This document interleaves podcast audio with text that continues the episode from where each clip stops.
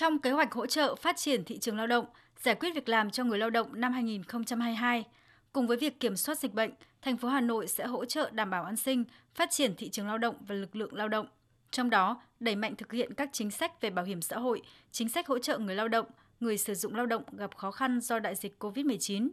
Qua giả soát, thống kê, đánh giá thực trạng nguồn lao động trên địa bàn thành phố trước, trong và sau dịch bệnh COVID-19, thành phố Hà Nội đã xây dựng kế hoạch hỗ trợ cho các doanh nghiệp, hợp tác xã, hộ kinh doanh thu hút lực lượng lao động quay trở lại làm việc, hỗ trợ giải quyết việc làm cho người lao động từ các địa phương khác trở về.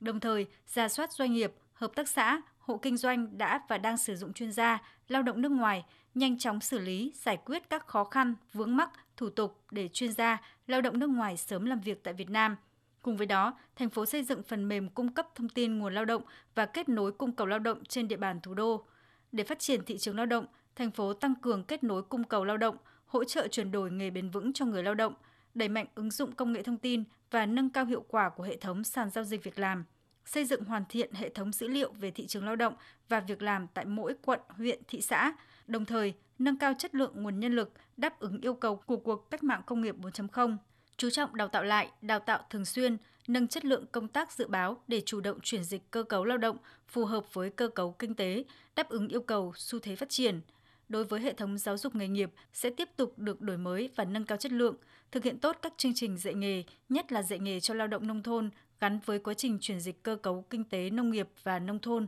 Bà Nguyễn Thanh Nhàn, Phó Giám đốc Sở Lao động Thương binh và Xã hội Hà Nội cho biết. Chúng tôi cũng hướng tới một lực lượng lao động có thể nói do quá trình bị dịch Covid, bị mất việc làm hoặc là có nhu cầu chuyển đổi nghề để có thể tìm kiếm các vị trí việc làm cao hơn, các mức lương thu nhập tốt hơn. Điều đó để thể hiện gì không chỉ là chính sách mà nó là thực tế là người dân có thể được tiếp cận, có thể được học tập và có cơ hội để chuyển đổi nghề và tham gia ờ, vào thị trường lao động thế nào, tính bền vững ra sao và nó cũng góp phần vào tăng năng suất lao động, tăng sức cạnh tranh của thành phố và đặc biệt đó là việc làm và thu nhập của người lao động được đảm bảo.